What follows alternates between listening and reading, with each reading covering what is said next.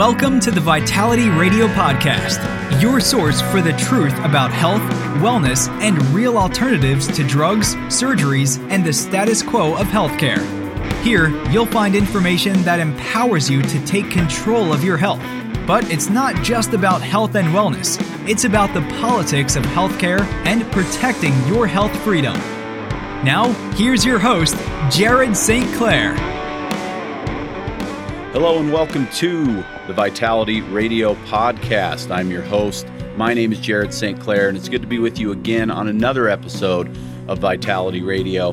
This one, a podcast only episode, and I'm so excited to bring it to you. I've been wanting to do a series uh, on a variety of topics that, unfortunately, in today's climate, don't fly too well on the radio airwaves, as uh, I've had uh, a variety of different, well, let's just say I've been restricted. So uh, we're uh, doing things a little bit differently today.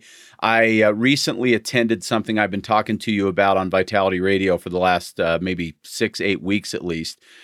And that ha- was the Your Health Freedom Symposium.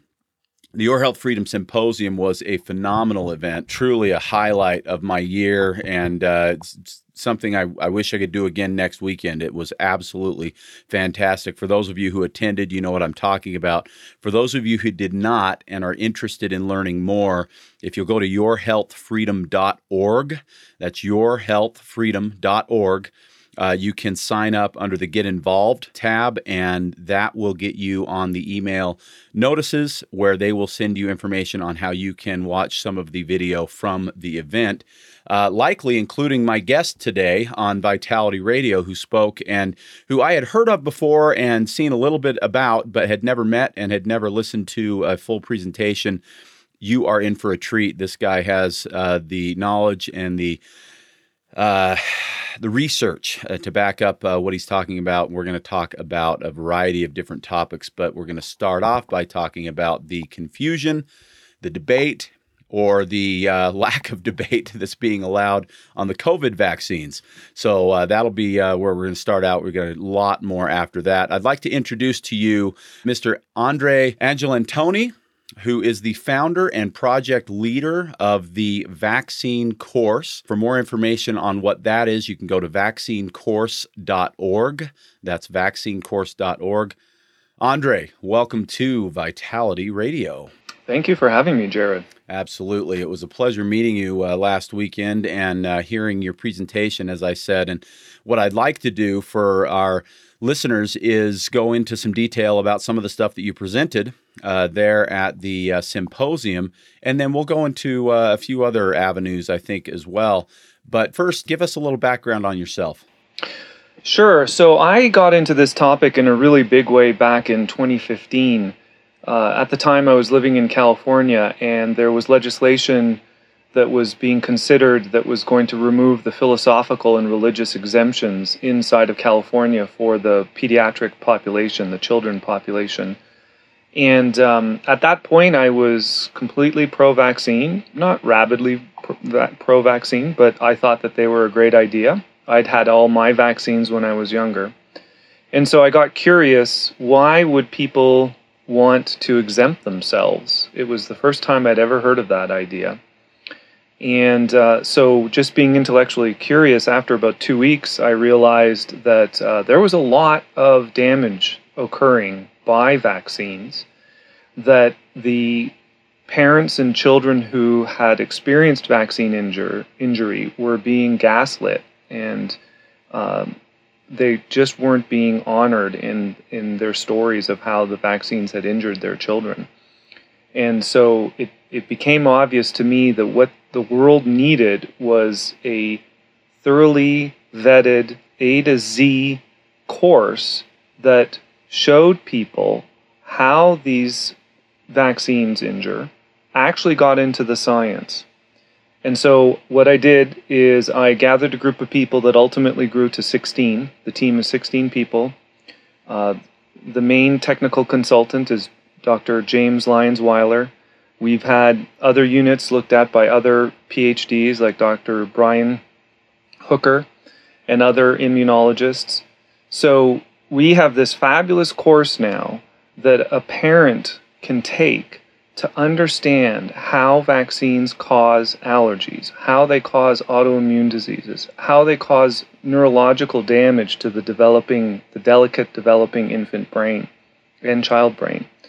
And this is all using peer reviewed research. There's actually quite a bit out there.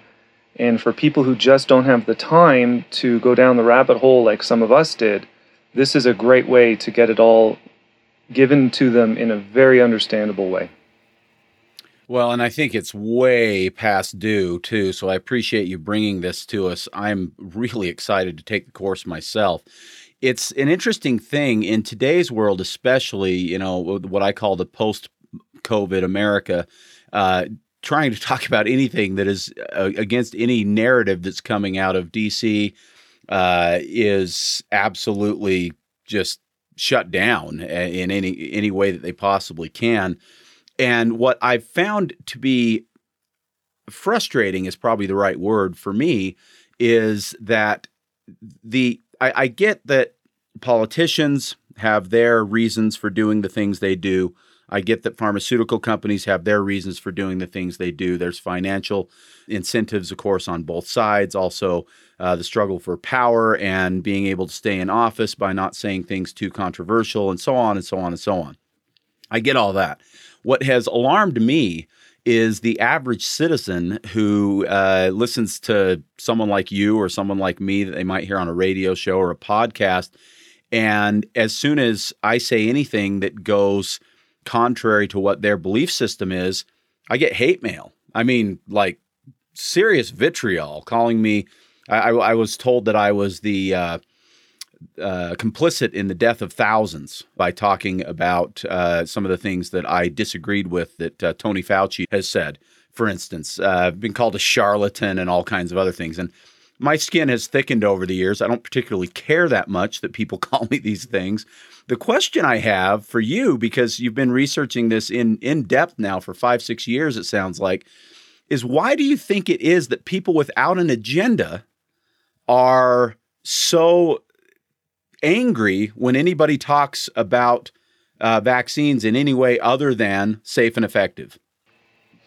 I think there are a few reasons for that. I quickly got the, exactly the same experience when I started to go online and share some of the things that I had discovered about how vaccines cause injury. And uh, while I was looking at the history of vaccination, I came to the conclusion that it has actually always been that way for vaccination. Vaccination seems to hold a special place in society in that everyone thinks that they need to protect it. They want to protect it because they think that ultimately it performs more good than harm. And what you have with all the uh, doctors and the government personnel is a sort of self censorship. And you can read texts that are 100 years old where the authors of these texts describe exactly how that was being done, even older, with the smallpox vaccines. Now, the smallpox vaccines were enormously damaging because they were highly contaminated. And so not only could you get smallpox, but you could get all sorts of other things with those vaccines. And the vaccinators of the day, which often were paid by the shot, they would hide the damage that the vaccines would do, otherwise, they wouldn't get paid. So, right from the beginning, you have every element of society trying to protect these vaccines because they think that they're just so good that any kind of damage that might scare someone away from getting vaccinated must be hidden.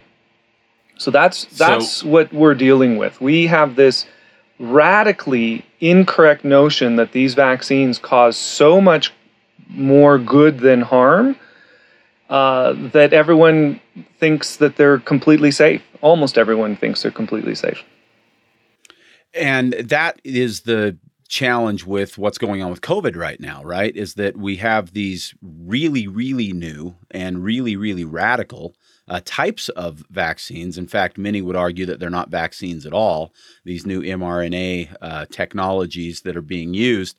And all we hear is safe and effective, safe and effective, safe and effective. In fact, uh, I don't know, you're pretty plugged into this. Have you heard the latest on uh, uh, I'm trying to even think of her name, Nicki Minaj, and what happened with her. No, I saw the, just the headline. that? Yeah, just the headline. You know, she's a she's a rapper. She considers herself the queen of rap. Uh, certainly not my uh, genre of preferred genre of music.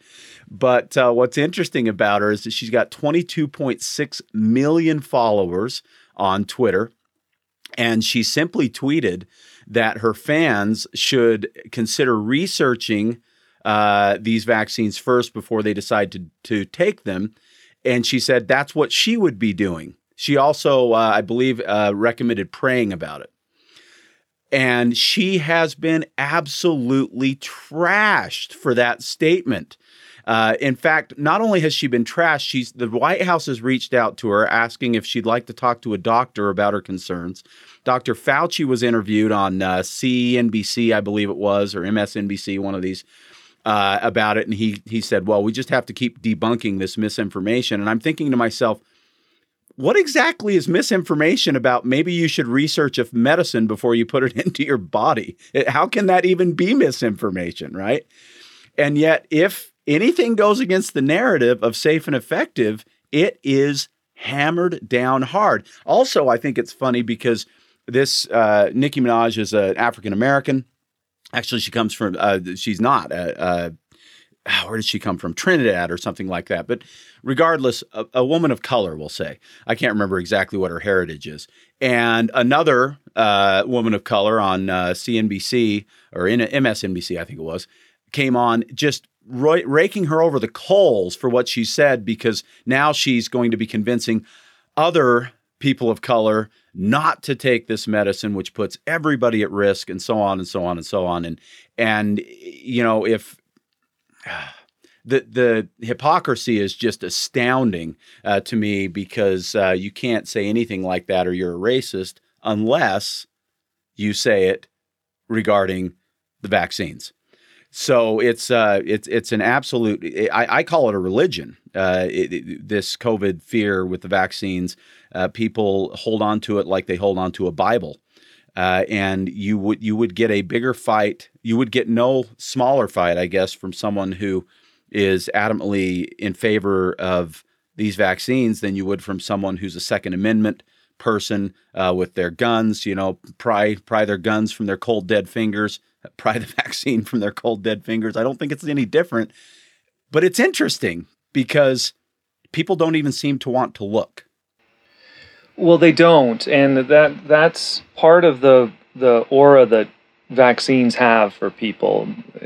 I think that they think most people think that they're made by unicorns or something, when in fact they're made by pharmaceutical companies that have had decades of practice to manipulate their studies to make things look as good as possible.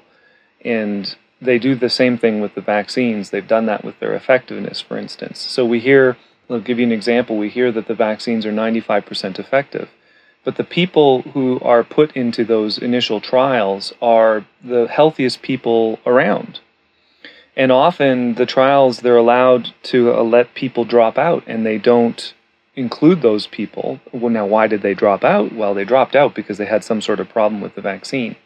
So then what happens is you you you give the vaccine not ju- to perfectly healthy people. You give the vaccine to all of society. And now you've got people with all their comorbidities and all their issues that they're dealing with and it's not 95% effective for them and it's not perfectly safe for that group of people. So now you rely on what's called post-marketing surveillance. And the post-marketing surveillance during a pandemic is is is actually probably the worst post marketing surveillance. The last time you want to take a vaccine is during a pandemic because the government and the medical profession normally are protecting vaccines. But during a pandemic, they especially are doing that because they want everyone to get vaccinated. So it doesn't matter if people are dying or getting injured, they'll come out like what the CDC has said, and they'll say that they have not linked a single death to these vaccines. Is that rational? Is that believable? That is absolutely not believable. These vaccines technically are called highly reactogenic, and people need to understand how vaccine manufacturing works. The vaccine manufacturers have to create a vaccine that is strong enough that it's going to handle, let's say, a three or 400 pound male on one side of the spectrum, but not so strong that an 18 year old child who's maybe 120 pounds, female maybe 100 or 120 pounds, that it doesn't kill her. So often the vaccines have smaller doses for the for the pediatric population, but let's just stick with the adults. So you have this drug that has to be able to handle a 400 pound male and a 100 pound female. And they can't cause too much damage or death because then the FDA won't give them their license. And if they don't uh, create something that's strong enough, then they, the FDA won't give them their license. So the bottom line is that you're always going to have some people on the very edges who it doesn't work for them. You're going to get something called primary vaccine failure, which we're seeing a lot of now. It's called, technically, they're calling it breakthrough cases, or sorry, they're calling it breakthrough cases, but technically it's called primary vaccine failure. And on the other side, you're going to have these poor people who are going to get damaged and killed. And you see that in the surveillance systems like Open VAERS, or sorry, the VAERS system, which is run by HHS. VAERS stands for the Vaccine Adverse Event Reporting System. And if people go to openvaers.com, they'll see a great summary of how many reports there have been of miscarriages and deaths and myocarditis and Bell's palsy and Guillain-Barré syndrome, which is paralysis. It's all there. And these passive surveillance systems, like VAERS, collect between 1 and 10% of the actual events that are occurring. So, as people go to that website and take a look at the numbers, in their mind, they should multiply by 10 to 100 to actually get some sort of idea of what's happening out there. And the government is, and the medical profession, are simply saying, because it's very easy to do so, we have not linked any of this to the vaccine. That would not normally happen outside of a pandemic. Normally, at about 25 deaths, you would yank the vaccine, just like what happened with the swine flu vaccine. We're now into literally thousands of deaths. And these vaccines should be yanked, but they're not being yanked. They should be removed from the market because we promise people vaccines typically are given to healthy people. They're not given to people who are on their deathbed. So the promise of a vaccine should be that you're not going to do any harm. That's what the vaccine that's the oath that a doctor gives. And these vaccines are in fact very harmful. Okay, so then uh, this I think this is a really important piece of information for people who are not very aware of how this all works. So I want you to dig into VAERS just a little bit deeper. How are these things actually reported to VAERS? Because you said it's it's the Health and Human Services, so that's all part of CDC, NIH, it's all kind of lumped in together there, uh, different organizations, uh, federal organizations. So it is a federal reporting system, but how are things actually reported? So anyone can report a, a adverse event after a vaccination. However, it, in historically, this program over the last 30 years, roughly 84% of the reports have come from either the administrator of the vaccine or the vaccine manufacturer. In other words, healthcare workers. And only about around 16% has been by other groups of people. And of that 16%, there's one piece I don't remember what it comes from, but, but it's roughly about 6% just from the public. So that's historically where those numbers are coming from. And okay, so let me stop you really quickly because I just read an article as I was preparing this uh, rant that I'm going to do about Nicki Minaj. I read an article. It was Fauci being quoted on. I, I I keep I can't remember what he was on. I think it was MSNBC. I'll clarify that when I talk about it on the the other show. But regardless, he was being interviewed about what she had said, and he talked about VAERS, and he said, "Listen, none of these reports have been verified. Uh, there, you know, there's there's no." confirmed link to anybody being injured or harmed by these vaccines and I'm and I'm very much paraphrasing here and then he said these reports can come from anywhere it's an open system and he left it at that and this is such a prime example of misinformation coming from the people who are supposedly trying to squash misinformation because you're saying 84% on average since VAERS was opened have come from medical professionals of some sort, uh, not from the actual patient or a family of the patient who was harmed. And they're saying, yeah, these can come from anywhere. It's, you know, it's just reporting from a bunch of people.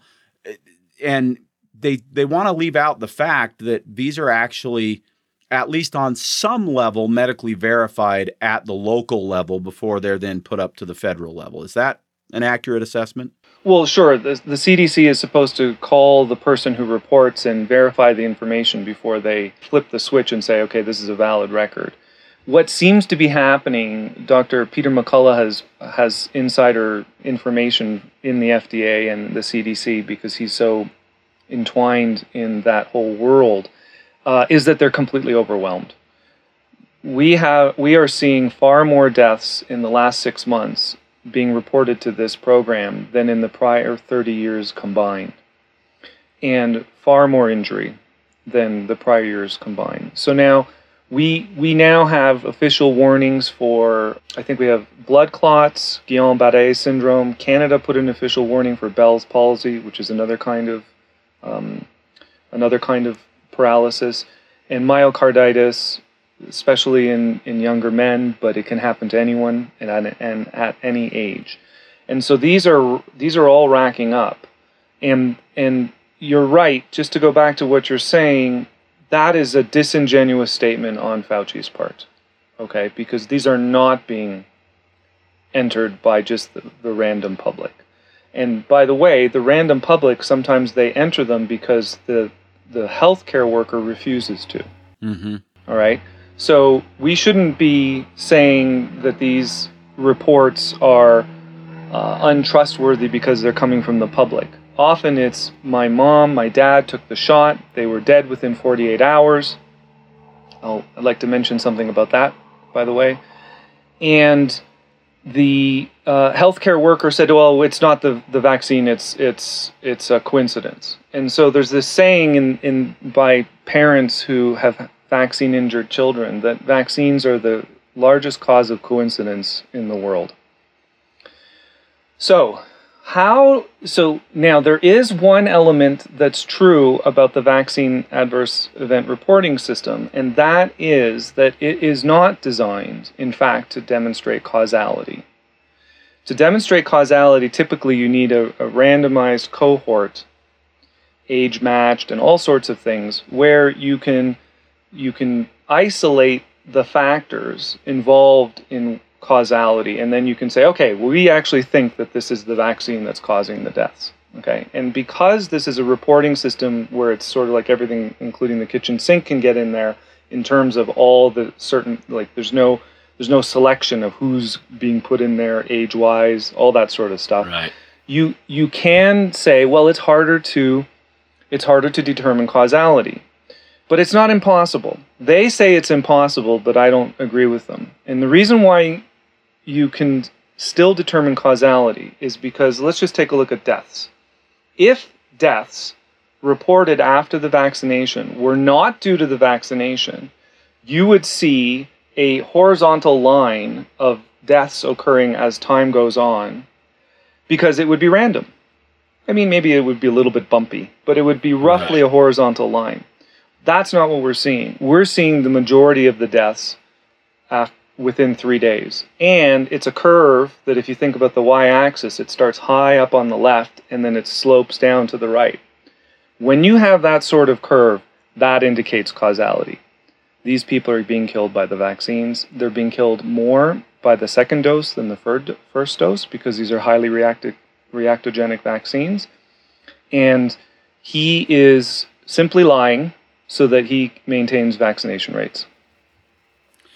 And so then the question is too. Well, I mean, question's the wrong word, but it's it's another part of the hypocrisy because I think it's relatively well understood, even by people who are generally, I guess, believing the narrative coming out of DC, that many deaths that were reported from COVID were people who died with COVID perhaps not from COVID.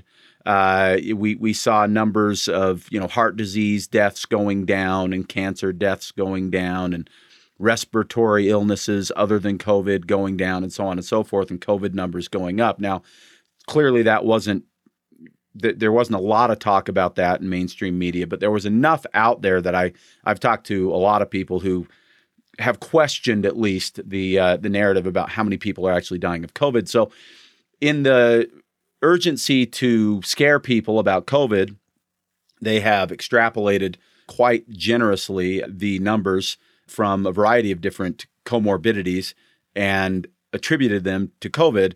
And yet, when it comes to the COVID vaccine, they say, well, any death following the COVID vaccine is clearly someone who was going to die anyway.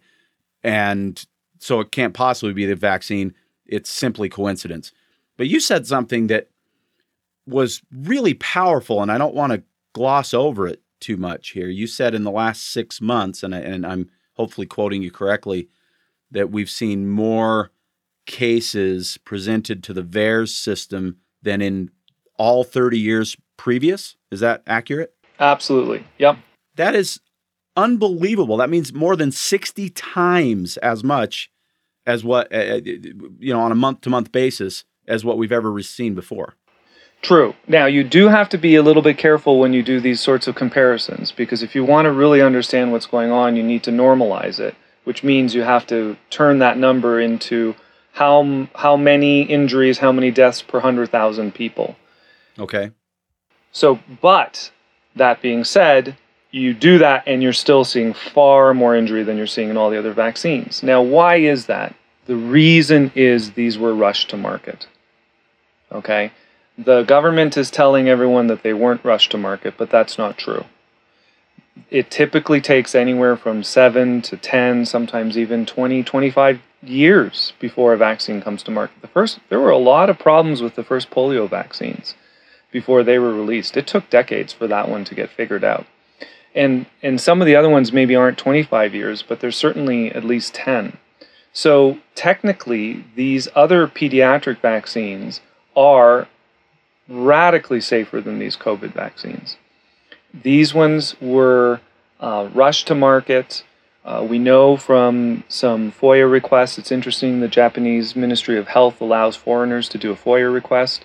And we found out from a FOIA request, Dr. Byram Bridle, an immunologist out of Canada, I think the University of Guelph, he and two others made a FOIA request, and they found uh, they, they were given a Pfizer study, a, a biodistribution study. And the biodistribution study showed that the government was lying when they said that the spike proteins that are generated from by the body are going to stay localized at the site of injection. That's what they told us. That was not true. We knew it was not true because this study from Pfizer shows that it travels all around the body. It was, it was, a, it was a rodent study. It travels all around the body and it has certain affinity, or it has affinity for certain tissues, in particular human uh, ovaries. Now, Dr. Bridle thinks that it's very likely that every Ministry of Health, Department of Health, around the world had access to that that study, that biodistribution study. And if that's true, all of them are complicit in lying and saying that the spike protein stays localized at the site of injection. Now we know, obviously, from the VAERS data and all the deaths and injury and miscarriages and paralysis. Now, what causes the paralysis? Well, if it's if it's some sort of neuropathy or pain at the at the extremities, well then that means that it's attacking your nerves. But we're also seeing strokes. Well, that means that the, the spike proteins are getting to the brain. Now, you you do need to understand that this should not be surprising. The spike protein or the virus itself has all these problems. So if we've chosen a mechanism to provide some sort of immunological protection that uses the same mechanism that the wild infection does, you should expect similar problems. And that's exactly what's showing up in the data. Hmm. Oh, there's a lot to unpack with this uh, COVID vaccine itself. So let, let's go just, there's a couple more things that I want to touch on before we get away from this particular uh, conversation. One is people have heard that this is a new type of vaccine called mRNA. I think the vast majority of people have no idea what that means. What can you tell us about that? Well, sure. So what what this new technology is trying to do, and, and again, we're being told it's not new, it's been worked on for 10 years. Well, sure, it's been worked on for 10 years, but this is the first time that a vaccine has been created and given to an entire population of varying levels of health. So it's absolutely still the very first time that we're using this vaccine in a very real way. Right. And so what the, the thinking is is rather than using an attenuated virus, an attenuated means that it's been weakened somehow. Uh, there is actually at least one vaccine that does it that way. But if they're using, if the people are choosing to get the mRNA vaccine, what it's designed to do is designed to program the body to create spike proteins itself. It's hijacking the machinery to create a spike protein. The spike protein then appears inside of the immune system of the of the person, and that causes the immune system to respond, thereby creating antibodies. And the idea is that now you've got this internal factory. Now, if you think about it, what is you creating a protein and then having the body respond to it? Another word for that is called an autoimmune disease. So we're essentially giving everyone an autoimmune disease, and we understand that vaccine-induced autoimmune condition, autoimmunity. I have a paper under review right now on that. Has knock-on effects because the, the, the immune system, once it's activated, it, it's not so super targeted. It's designed to be fairly general in a way. It, it can actually go both ways. And so what we're doing is we're activating people's immune system. We're causing flare-ups with their existing autoimmune conditions. People are getting new autoimmune conditions. Uh, we have an enormous, if you go to openvaers.com, you'll see that there are an enormous number of shingles cases. Why? Because you've, de- you've, you've actually degraded the innate immune, immune system that normally keeps the shingles virus tamped down, and now it has free rein, and so people are getting shingles cases. So we are messing around with the human immune system. It's causing a great deal of damage. And uh, I'll just go back to this. In a normal world with people acting with integrity, these vaccines would already be pulled off the market. Yeah, it's crazy stuff. So, to make sure that uh, our listeners understand the mRNA vaccines uh, that you just discussed, that would be the Pfizer uh, and the Moderna. How are they different from the Johnson and Johnson? Because I think there are people, well, I know there are people because I've had people ask, well, if I'm going to get the vaccine, which one should I get? And of course, my response is I wouldn't get any of these three. but uh, what's the difference between the mRNA and the Johnson and Johnson? Well, okay, so the the the Johnson and Johnson, I believe, does use the attenuated version of the virus okay. as a which is a more traditional kind of technology. Makes it more like most other vaccines, right? Right. Well, you've got live viruses and you've got subunit viruses and you've got attenuated viruses. The live viruses are often attenuated, and then you have the inactivated viruses. And so you've got mm-hmm. basically about six different kinds of, vi- of vaccines right now. I said viruses all that time. I should have been saying vaccines. And so now you have a new category called the M- mRNA category, and that's people just want to. That's the that's the mechanism of of hijacking the body to produce a protein to cause an autoimmune reaction. That's what these vaccines do. Now, I don't have at my fingertips what the damage is and the deaths per vaccine. Not a bad place to start is the VAERS data. And people could, there are, there's a way to do um, um, some queries there, and people could do some queries and they could find out how many deaths are being reported for each one. Then, of course, you need to normalize. You have to turn it into deaths per 100,000 people so that you get a, right. an understanding. Otherwise, you, you could be led astray if you don't normalize. Uh, and so I can't tell people right now which is the winner. Right now, the government is treating all of them the same, and that's that makes no sense. Almost right. certainly, one or two should be yanked off the market, and one should be the winner because it's the safest and maybe the most effective. Who knows? But not all through right now the in in a pandemic it's get everyone vaccinated regardless of the damage and shut anyone up who risks lowering vaccination rates and that's what's happening. And by the way it also means you can't have a treatment because if there's a adequate treatment that also will lower vaccination rates so, why is it that we have all these studies showing the effectiveness of both hydroxychloroquine and ivermectin? Yes, there are also steroidal uh, treatments as well, okay, budesonide mm-hmm. and whatnot. But let's just take a look at those. Because there is something called the emergency use authorization. Now, the Pfizer vaccine has gotten some degree of authorization, but just set that aside for now. The emergency use authorization, if you look at the language of that law, it says that you, can, you are allowed, the government is allowed to give a treatment if there is no other effective and uh, available um, option other than that. It was designed to help people who were looking at using certain drugs who were dying from cancer. So if they were already going to die, why not allow some sort of risky drug that may not be through its trials to help the person. So these vaccines have been released under the emergency use authorization. The moment there is a treatment that is acknowledged by the NIH or the FDA, then the EUA is no longer valid. And they must stop giving the vaccines.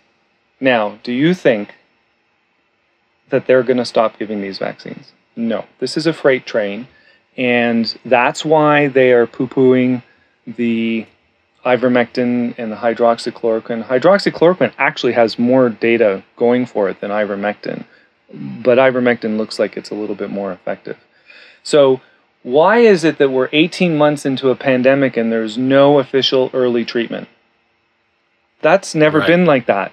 Okay? You would expect that there should be early treatments by now. And there are. They're just not accepted by the NIH or the FDA because the second they do that, they have to stop the vaccine program. And that is just not going to be allowed.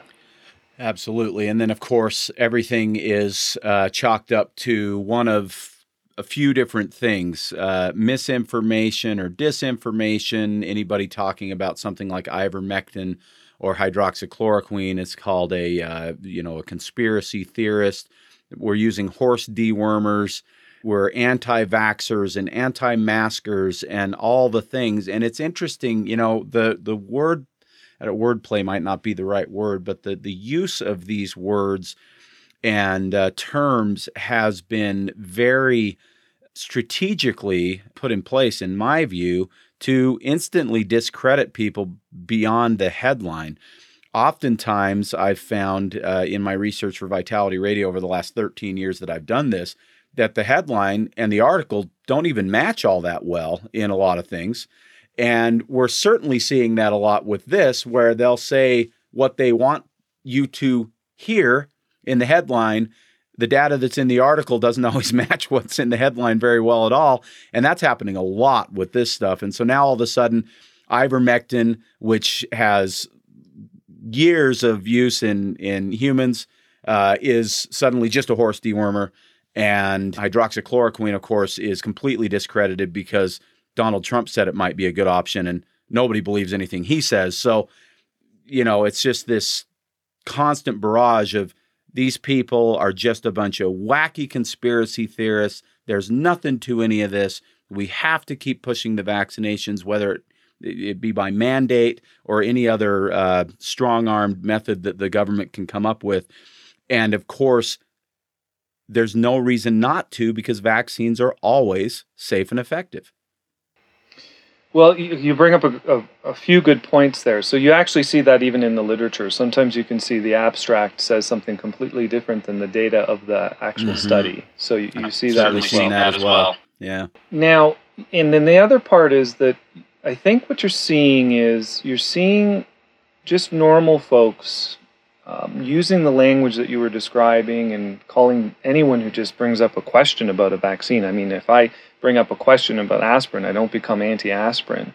But if you bring up a question about vaccines, suddenly you become anti vaccine. It's ridiculous what's going on. So there are a lot of people that have grown up in this environment where anyone who has valid concerns about a vaccine is suddenly always giving out misinformation. Now, it doesn't matter that the person is a Stanford professor like Dr. Kulldorff, and that if there's anyone in the world that you should be listening to, it's someone like him when he says there are some issues with these vaccines it just doesn't matter. The whole you you get this pylon effect. The other thing that's happening that everyone needs to understand is that the whole media response is being guided. This is a very much behavioral scientist led response by all the governments.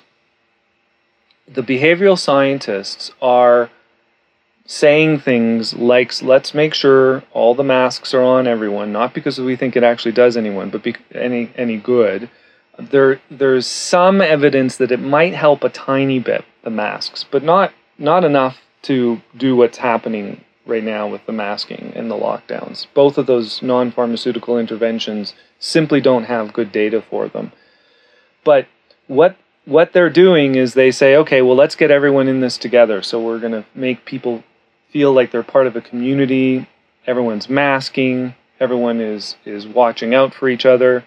So they're going from the the behavioral scientist approach rather than what actually makes sense to handle a respiratory virus. Where year ago, year and a half ago, uh, it was clear the the Oxford Center for Evidence Based Medicine had estimates. They knew that this respiratory virus was eventually going to get out to everyone, and they knew they had some estimates of what the infection fatality rate was going to be. They said at the beginning was between 0.1 and 0.36 percent, and it turns out to be the last estimate from Dr. Ioannidis or Professor Ioannidis is about 0.15 percent. And they said, look, we can handle this. We don't have to shut down a society. We don't have to all wear masks. Now, who listened to that? Sweden listened to that. All right. They listened to that, and the rest of us didn't. We damaged our small businesses. We people lost their jobs. We didn't handle this right. And Sweden did. And so people say, but Sweden has a lot of deaths. Actually, they don't. Uh, they, if you take a look at their mortality, it's actually a little bit less last year from than from the year before.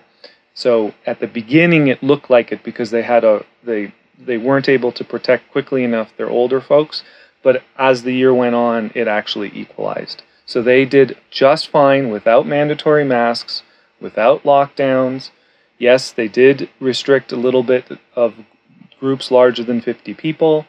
The, the populace themselves, they reduced their travel around the country to some degree, but generally, I had a relative that was sending me pictures of them um, eating and drinking at restaurants throughout the pandemic, and they've lifted all restrictions. And I think Denmark is just about to do the same thing.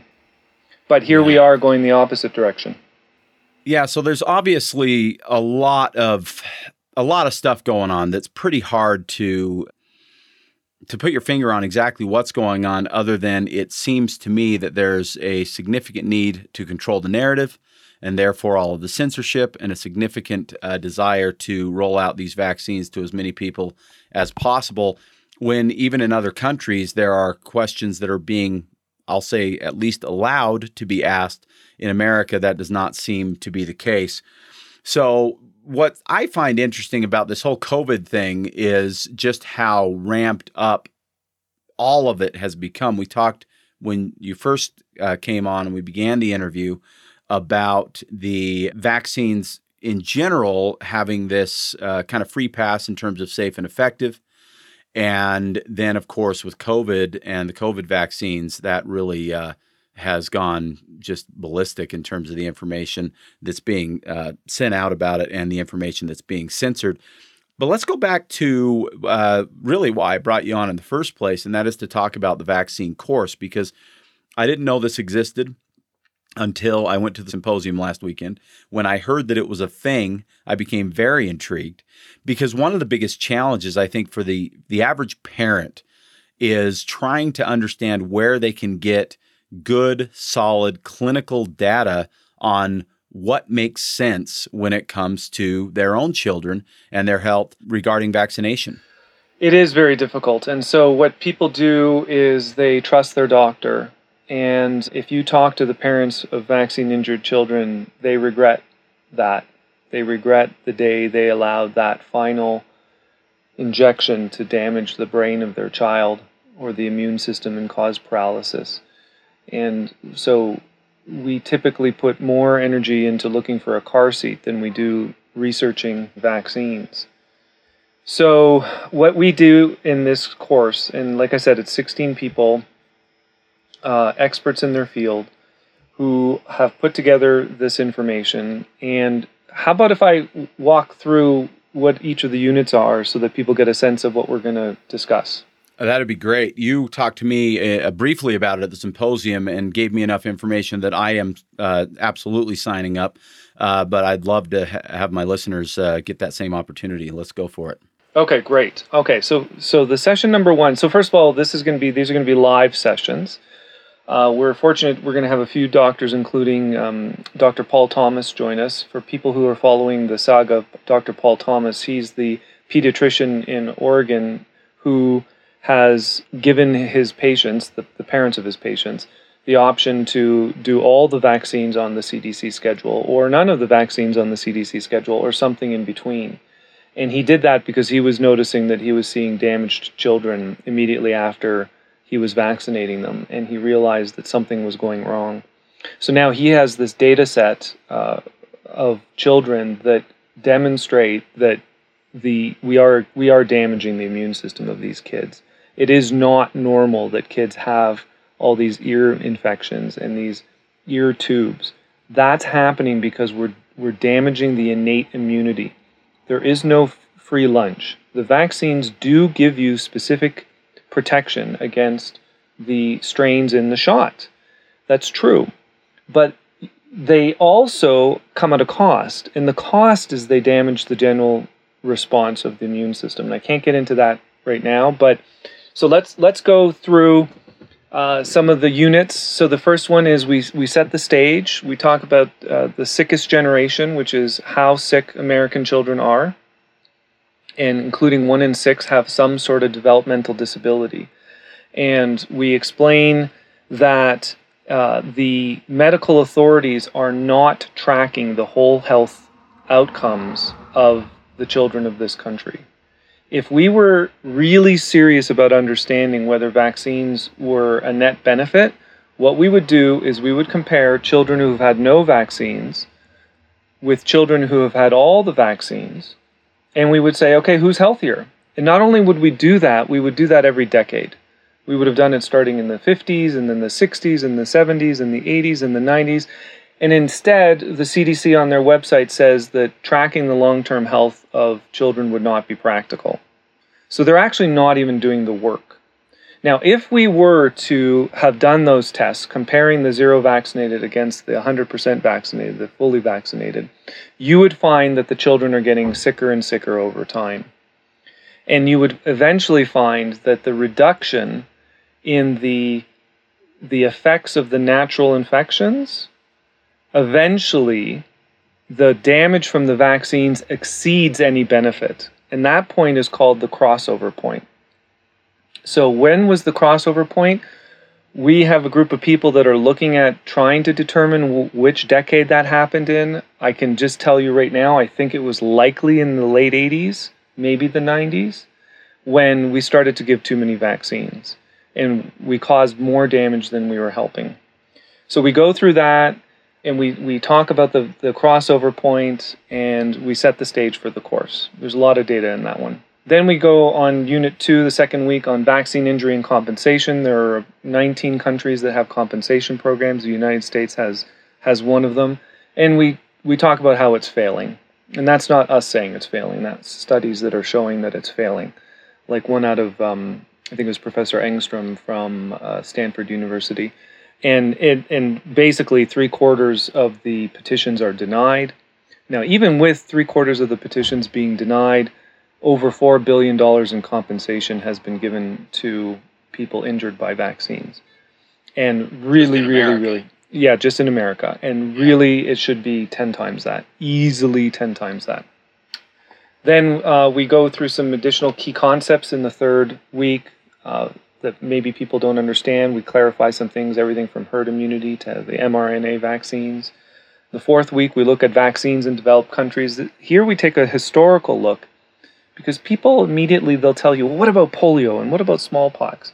People don't understand actually how those what happened with those vaccines and and so we go through the history and then people are going to also the the attendees of the course are going to understand that when we use this data again from peer reviewed research uh, we show that in developed countries okay so we're going to just set aside the developing countries for now okay but in developed countries we show that the mortality from infectious disease had already dropped by 95 to 98 percent, depending on the infection, by the time the vaccines came on the on the market.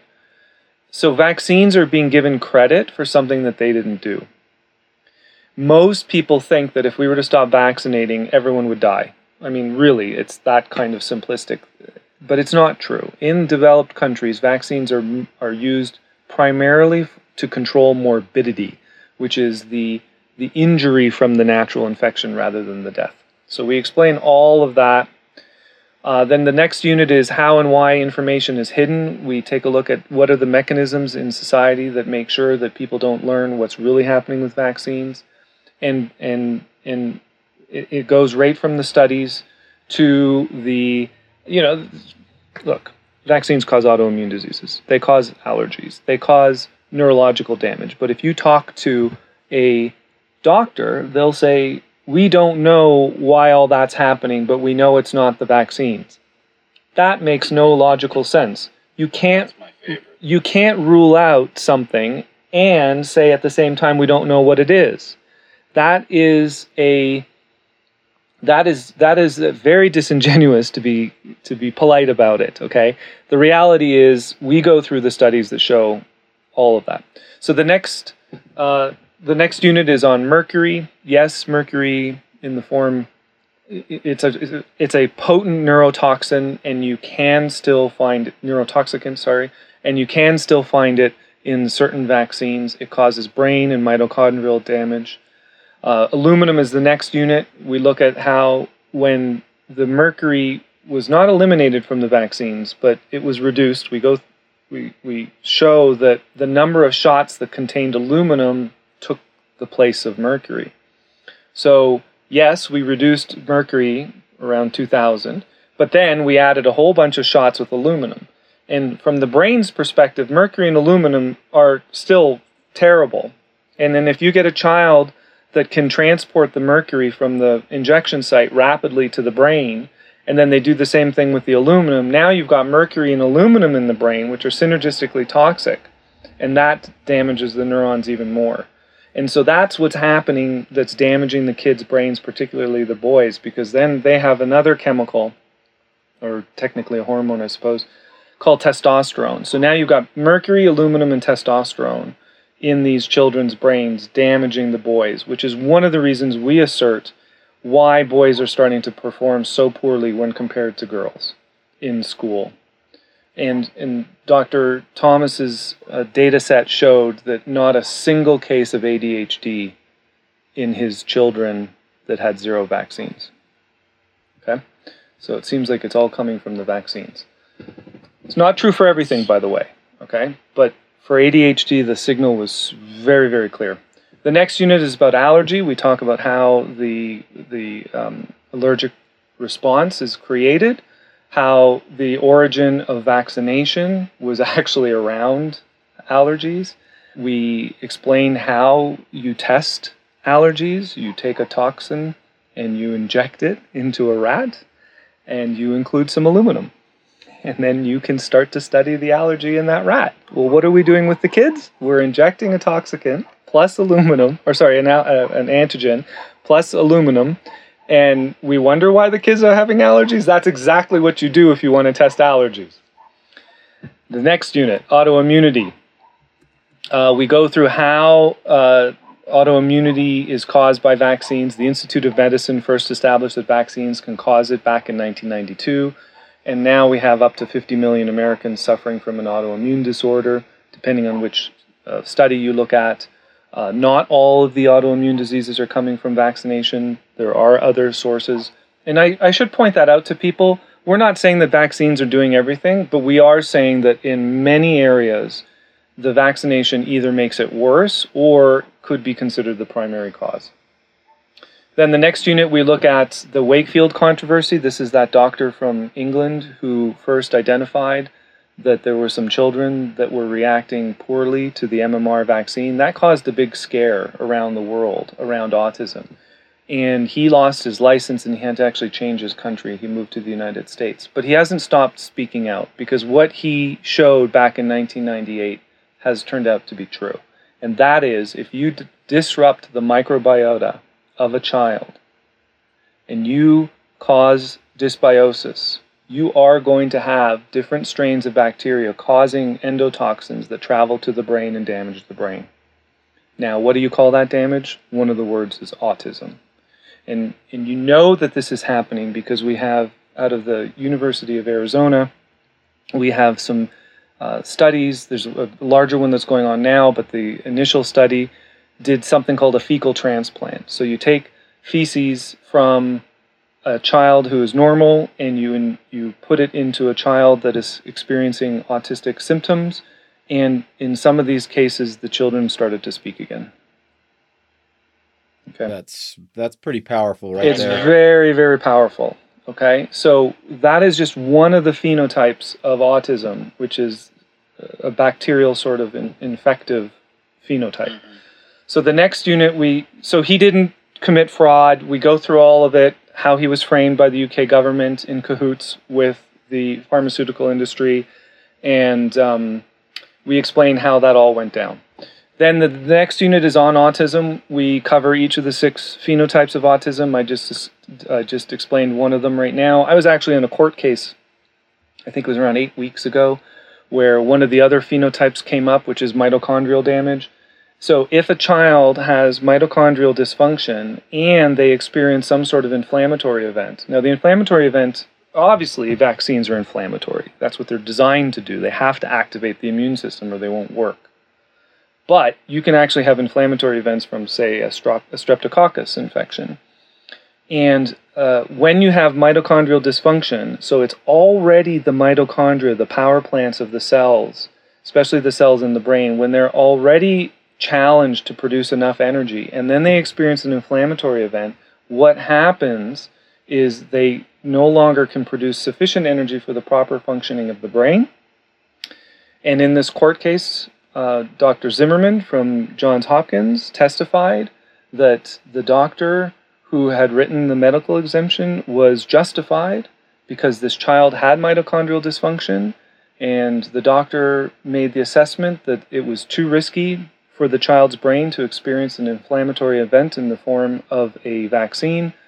And now, you know, the, the medical boards are going after doctors who are actually current with the science and are doing these sorts of protective measures, and they're trying to get their licenses taken away. But we go through in that unit all of the six phenotypes that are currently known and how vaccines cause the brain damage that people will call autism. Now, people say it's genetic. It's not. That's what they say about cancer and all sorts of things. Okay. We have the mechanisms and we explain it. Now, the next unit is autism recovery. It is actually possible to reverse the effects of autism. You don't use the word cure, you just use the word recovery because what the parents are finding out is that if they're not vigilant, and then eventually when the child grows up, and if the child themselves, as a young teen or an adult, is not vigilant, they can actually cause their brain to regress. Depending on the phenotype, they have to be careful with what they eat and um, what they expose their body to. Uh, and then we have the conclusion, and we look at what the options are for the parent or the person who's just a regular member of our society. Where do we go from here? How do we stop this damage? How do we stop over vaccination? Now, the I and what and what and what are the considerations that a parent might want to go through to make an assessment because these wild infections can be damaging to certain children. We we have I I really have compassion and empathy for these parents because they hear about how damaging these vaccines are, but they also understand that these wild infections can be damaging. So what do they do? So we talk about that. We talk about what are your options. People seem to think that it's all about the virulence of the the infection, whether it's bacterial or, or viral. But actually it's not the virulence on, it's not only the virulence of the of the virus. If you have a strong host immune system, most kids can fight off what what is thrown at them. These these unvaccinated kids are the healthiest, smartest kids you're ever going to meet. They haven't had their brain damaged from the repeated immune activation of the vaccines. They haven't had their brain damaged from the aluminum and the mercury that travels up to the brain. Okay? And they their immune systems are robust and strong and uh, really you can if you if you if you they don't they're almost never sick when they are sick they kick it within 24 hours and they're fine again it's not like what parents are dealing with right now just this endless stream of runny noses and and if it gets worse it's the earaches and then you put the the antibiotics to clear out the infection and that can cause more problems and you get into this pharmaceutical feedback loop where the vaccines start with the initial damage, damaging the immune system. Then you give antibiotics, and then you keep on giving vaccines as time goes on, and then there are more antibiotics.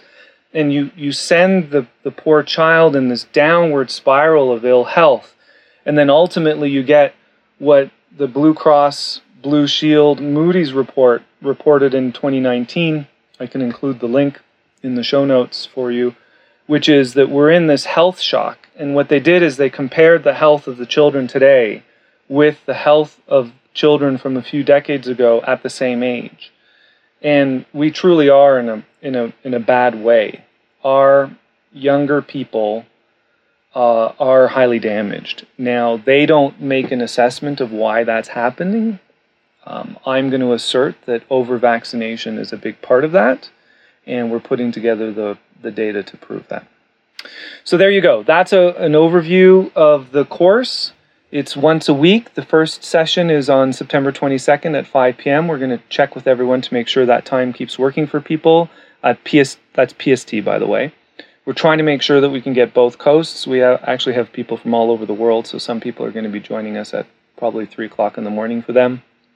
And then we're going to have probably one of the most robust and informative Q&A sessions after each of the presentations. After the formal material is delivered, then we have a, um, a combined Q&A session. And then, of course, there's an online forum where people can keep on asking questions. If people can't make a particular session, we record it, and then they can log on to the website and play it back at their leisure. And there you go. That's what we're doing. We're gonna we're gonna educate people, and I I can say that the people who take this course are going to know more than 99% of the doctors out there. And they're I going to have the confidence to understand that they have to take back the responsibility of their child's health. They cannot keep delegating it to the doctors. The doctors are not aware. They are, I hate using this word, but they're a little bit brainwashed about vaccines. They don't understand where the neurological damage, the asthma, and the autoimmune diseases are coming from, but they have this special place for vaccines where in their brain it can't be the vaccines. Unfortunately, it is the vaccines.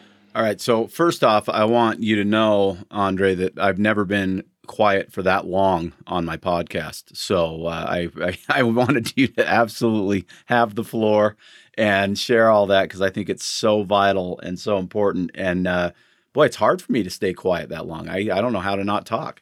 Uh, so it's probably good for me, probably a good exercise. So here's here's the thing that I, I want to clarify a couple things, and then I want to give the information on how somebody can sign up for this course and, and all that information. First off, you're not blaming vaccines for all of the health woes of modern children. Is no, true or false? No, that, that, well, that's it's true that I'm not blaming it. You you have okay. to. It's multifactorial. It's everything from diet, way too much processed food, Uh, there are bio there are toxins that are bioaccumulating in the in the in the environment that plays a role. But what? So people say, yeah, but okay, it can't. You know, the vaccines. See, even the people who are open to this idea, they have this special place for vaccines where they're just going to keep defending it. So I have to yeah. just patiently say, but listen, the diet isn't directly affecting the immune system like these drugs are. These drugs are designed to produce an immunological response for life. That you're, means you're that they're plugging into the immune system and adjusting how it functions. Exactly. Right? And that means that you should expect side effects for life. Right. Okay, so there are other factors, but vaccines are probably the most direct. Correct. That's a fair way of saying it. Yeah. Okay. And then there's a couple of other things that I want to put out there because, again, and listen, if you've listened to this entire episode at this point, congratulations, because a lot of people probably would have turned it off by now. But if you have listened to this point in this conversation, then you have at least the ability and willingness to open your mind to the possibilities that what we're being told isn't always as black and white as they want us to believe that it is. There are a lot of factors. There are genetic factors. There are, we know definitely that some families seem to have a higher propensity to some of these things, even though the family next door may receive the same number of vaccines on the same schedule. They may not have the same uh, side effects. That's medicine anyway. We all are affected differently by all types of different medicines, but it doesn't mean that you're not being affected. One of the things that I've found that is is maybe the primary reason, at least as far as I can assess it, as to why many parents and doctors are so adamantly opposed to even looking at the possibility that a vaccine could potentially be causing one of these problems, whether it be asthma or allergies or autism, you name the problem, it doesn't really matter, is that I don't believe that the doctors that are vaccinating in their practices have any intent to hurt their patients. I also don't believe that any parent choosing to vaccinate their child has any intent to harm their child. In fact, it's quite the opposite. Doctors and parents intentionally want to help and support their child and help that individual become a healthy, robust adult human being. Agreed. The doctors are not intentionally hurting their patients. And the parents are believing the doctors when the doctors tell them that the vaccines are safe and effective.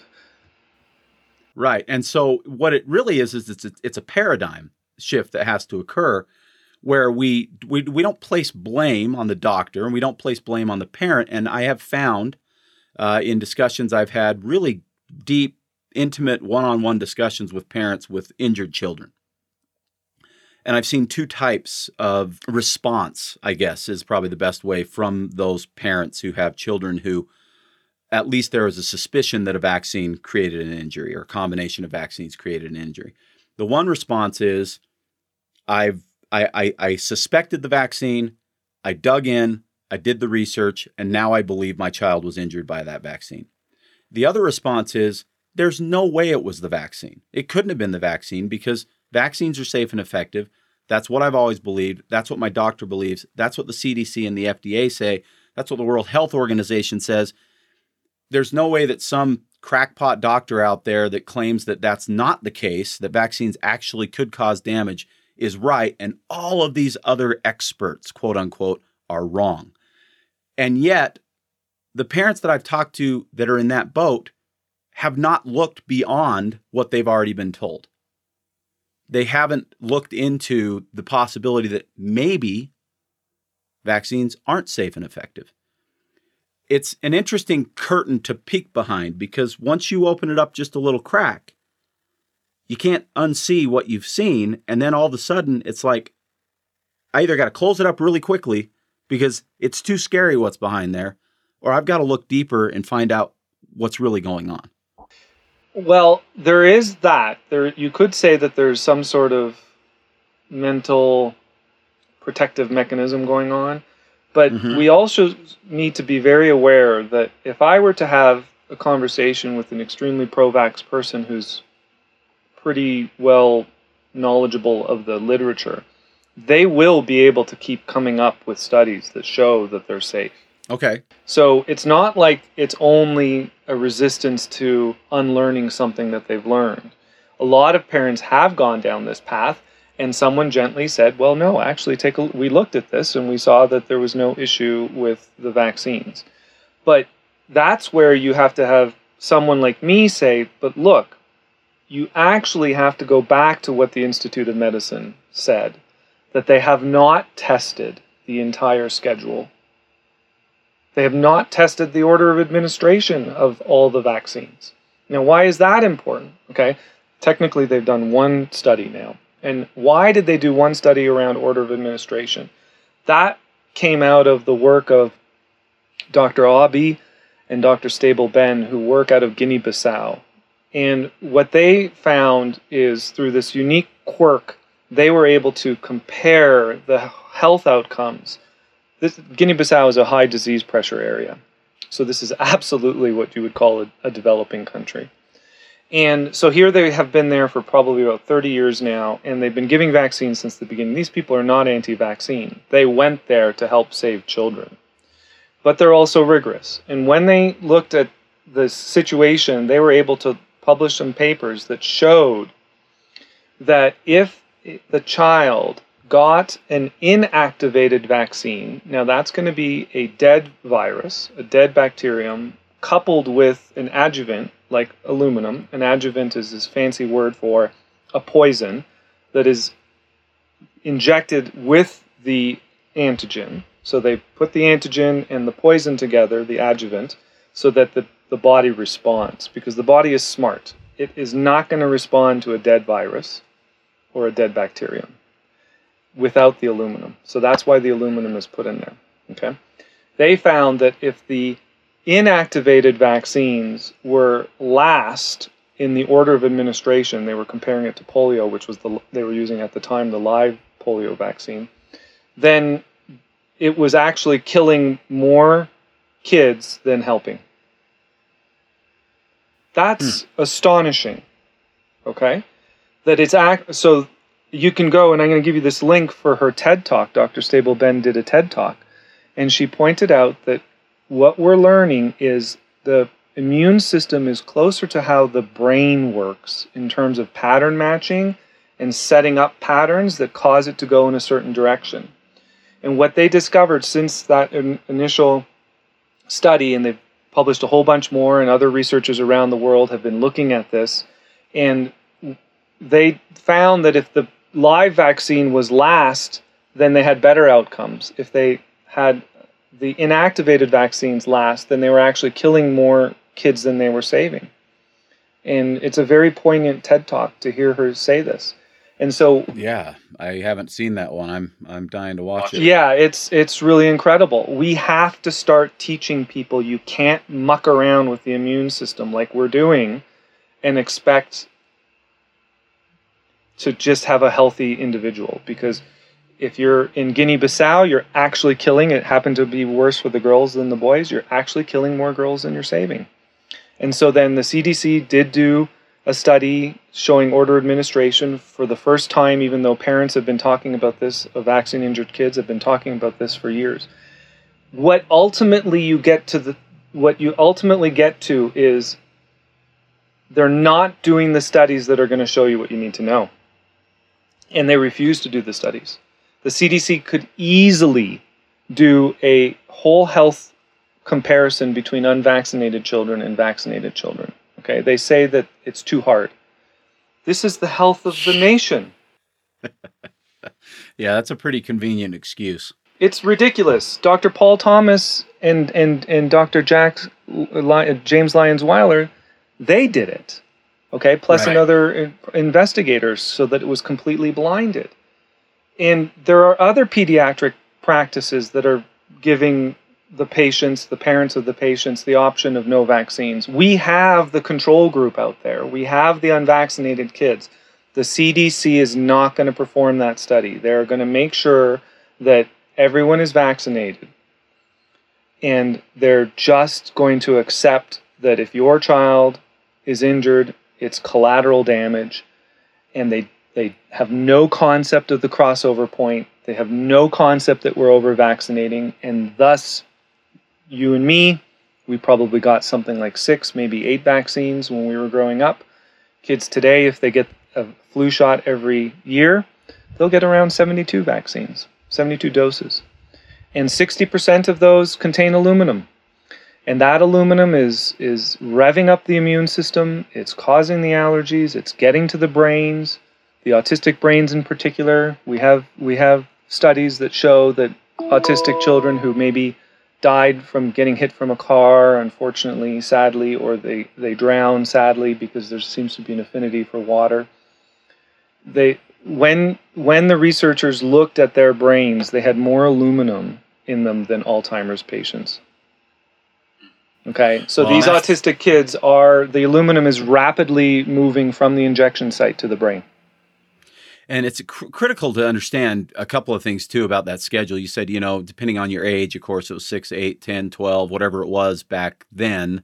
And now modern children up to 72 vaccines. And that in and of itself to me is just an alarming number. That's a that's a tremendous amount of manipulation of the immune system. But what I think you you touched on, but I think needs to be really um, uh, we need to dive into it for just a quick second before we wrap this up. Is the vaccine schedule itself being so aggressive and such high quantity of vaccines? We already have evidence just in the last six eight months of of the COVID vaccines that the first shot doesn't seem to cause much problem for the majority of people.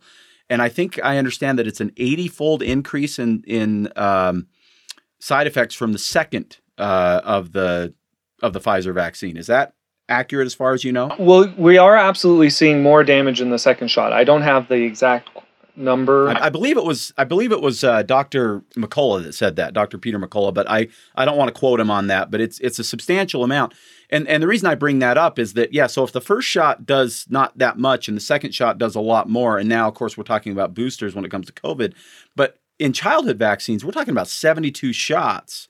And the acum- the cumulative effect specifically of the toxins like aluminum can't be overlooked, and yet it is glossed over as if it doesn't matter and there's no possibility that just giving it over and over and over and over again could possibly be a problem. It's incredible. These these drugs are causing so much damage, and so we so in the course we go through one of the studies. Like we we pull out the studies that show what's actually happening, and one of the studies shows that you get more damage in the children using the VAERS database. You can identify how much injury occurs after how many shots are given.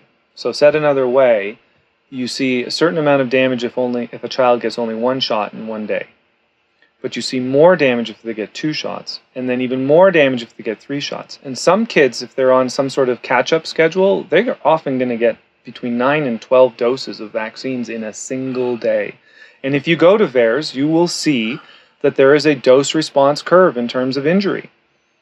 This is insanity. And and so I, I really go back and forth the doctors the doctors are trapped in something we now know is called groupthink. Mm-hmm. And they're taught at school that vaccines are safe and effective, and all they're really taught is how to dispense them. How to, you know, what here's the schedule, and they're great. Okay. But at the same time, we we have to stop letting the doctors off the hook. Okay, it yeah. is. They have to start learning that injecting nine doses of a vaccine, over 50% of those doses with aluminum, is going to exceed the safe level of aluminum for that child. Which is seemingly a no brainer. Well, yeah, but if the right. CDC isn't doing the t- so Jack, you know, Jack released a study, and I don't remember who his co-author was, where they actually look at what is the aluminum intoxication level after multiple vaccines. And they show spikes every time you do one of these days, even if it's not a catch up schedule, but the child is going to get, say, six vaccines, because well child vac- visits are primarily just vaccine visits, okay? That's what Right. they are. Okay? They want to give you a vaccine, and it's lip service, let's do the weight and all that kind of stuff, okay? A parent can do that at home. The reason why they, if you want to test that, just tell your doctor you're not vaccinating anymore, and you won't get phone calls for the well child visits anymore. but in in that paper that we go through, we show that the aluminum level exceeds the allowable levels by the FDA. Okay, so we're doing the same thing with aluminum that we did back in in 1999 when Congress said we want a review of all of the medicines to see what mercury is in them, and then the vaccines got included in that assessment, and then they had that secret meeting, the Simpsonwood secret meeting, where they said, "Holy crap, we are exceeding the allowable mercury." Okay, that's an interesting thing. that's part of the history that people don't know. Uh, so there's so much, and actually the transcript was leaked. There's so much history that people don't understand of how the the governments and medical profession are protecting these drugs. And your child is acceptable collateral damage. That's the bottom line. To them, they just think that the vaccines are still doing more good than harm. And um, me and an increasing number of people are saying, no, we've crossed the, we've passed the crossover point. It's time to dial back the vaccine program. You can't do this much immune system manipulation without damaging the brain, without causing all these other sequelae. Yeah. Okay. Well, we can uh, go on this. I need. I think for another twelve hours. So let's wrap this thing up so uh, you can get on with your day. But before we do, uh, how does someone get more information on the vaccine course? How do they sign up? Uh, what else do we do we need to know? Well, it's it's simple. Go to vaccinecourse.org, and there's going to be a link to the IPAK uh, website. So we're releasing the course through IPAK Edu. It's a nonprofit. Um, the project, this project itself, is also a nonprofit through a California um, nonprofit. So we do have to charge money because it costs money to get these things going. But we're not here to make money. We want to get the word out there. So if they go follow that link, and actually it makes me think that I should put the syllabus right on the front page of the vaccine course. In fact, I think I'm going to do that tonight. So go to vaccinecourse.org, not the vaccinecourse.org, vaccinecourse.org, and uh, take a look at the syllabus. Click on the link if it's something that you want to register for, and we will see you at the first session. Or you can you can join in the second or in the third session. We're going to keep registration open for at least a few weeks because because we're recording these sessions. If someone joins late, they can just catch up on their own time. Excellent. Yeah, and I'll absolutely be uh, signing up myself. Uh, really, just as soon as we're done recording, I'm very interested in this, uh, and it's th- this is something I've been researching for quite a while. It's clear from listening to your presentation last weekend and talking to you today that uh, there's a lot more that I can learn. So I'm excited to take advantage of this, and, and thank you so much for the time and effort that you've put into it. I'm really excited to uh, to dig in deeper on this. So if you have more questions uh, and and want to uh, find out more, vaccinecourse.org. I asked you at the conference the the cost on this thing. It's a nonprofit. I honestly expected it to be hundreds of dollars uh, because it's ten. Is it ten units? Is that what you said? Uh, no, it's 13, but we're probably going to expand it because I want to put in a unit for COVID, the COVID vaccines, and um, we have someone working on a unit on uh, the Gardasil, just one unit on that very dangerous vaccine. That needs to be talked about. Yeah. So 13 to 15 units. It sounds like probably 15. May- Maybe it'll go 16 or 17 because I, I can tell you don't want to stop. Uh, but $180, is that accurate? Yeah, it's it's $180. You- You're going to have a lot of the experts who who were uh, the the leaders of each unit joining us for this inaugural course, and you're going to have some doctors and and and um, it's going to be like a fire hose. Uh, people are going to walk away just shaking their heads like, "Wow, I had no idea." Yeah, and and the value uh, there is just absolutely incredible. The, the the education for that little amount of money is um, is just awesome. So I'm excited. I hope uh, those of you listening are excited as well. This is uh, it's a weird kind of excitement because uh, you know you get excited to learn all this stuff, but the stuff that you're going to learn is pretty tragic and uh, concerning for sure. But uh, the, the way I see it, and the way I've seen it since day one of this COVID thing, is that uh, if we can't get educated on what the whole truth is, uh, then it, there's no point in trying to figure out how to take care of ourselves. We've got to know this information in order to be able to do. And if you're a parent or a grandparent, especially, this ed- education is invaluable. So uh, please go to vaccinecourse.org. Andre, thank you so much for your time, your expertise, and your passion. Thank you for having me, Jared. I owe you some some URLs that you can put those in the show notes. People should look at that TED talk. It might open their eyes that the vaccines are causing much more harm than they think. And once that door is opened a little bit, then if they if they come join us on the in the course, they'll see exactly how extensive the damage is. Yeah, I absolutely. So send me all those. We'll put them in the uh, description uh, of the podcast on whichever podcast player you're uh, listening to. Of course, if you have more questions and uh, weren't able to jot down the notes that you wanted to, uh, you can get in touch with me as well at Vitality Nutrition 801 292 6662. That's 801 292 6662. Be happy to answer any questions you have uh, there as well. Andre, thank you so much. Cheers, Jared. All right, so that wraps up this special episode of Vitality Radio uh, with uh, a fantastic guest, uh, Andre Tony. who just, uh, man, I'm so excited about this vaccine course. I was, I didn't know there was such a thing. And of course, there wasn't until this week. Uh, and it's just an exciting, exciting thing. So I hope you take advantage of it. If you do have any questions about anything you hear on Vitality Radio, whether it's this episode or any other, 801 292 6662. That's 801 292 6662 at Vitality Nutrition. We're happy to help you out. Thank you so much for listening to me. I'm Jared St. Clair, and this has been Vitality Radio.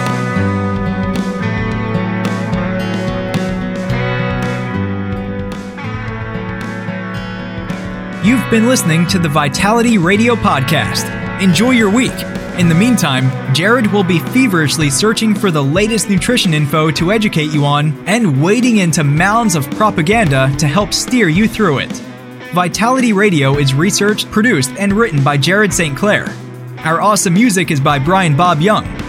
Support Vitality Radio by subscribing and giving us a five star review on Apple Podcasts, YouTube, or your favorite podcast source. Don't forget to follow us at Vitality Radio on Instagram, Twitter, and Facebook. Please let us know your thoughts about this episode by using the hashtag Vitality Radio Podcast. And if you like what you hear, go tell somebody with a share, a screenshot, or an airdrop. Thank you. Hello, everyone. I hope you enjoyed this week's episode of Vitality Radio. Just a reminder that this podcast is for educational purposes only. This podcast has not been evaluated by the FDA. This podcast is provided with the understanding that the information shared is not intended to diagnose, treat, cure, or prevent any disease. This podcast is not a substitute for professional care by a medical professional. Thank you.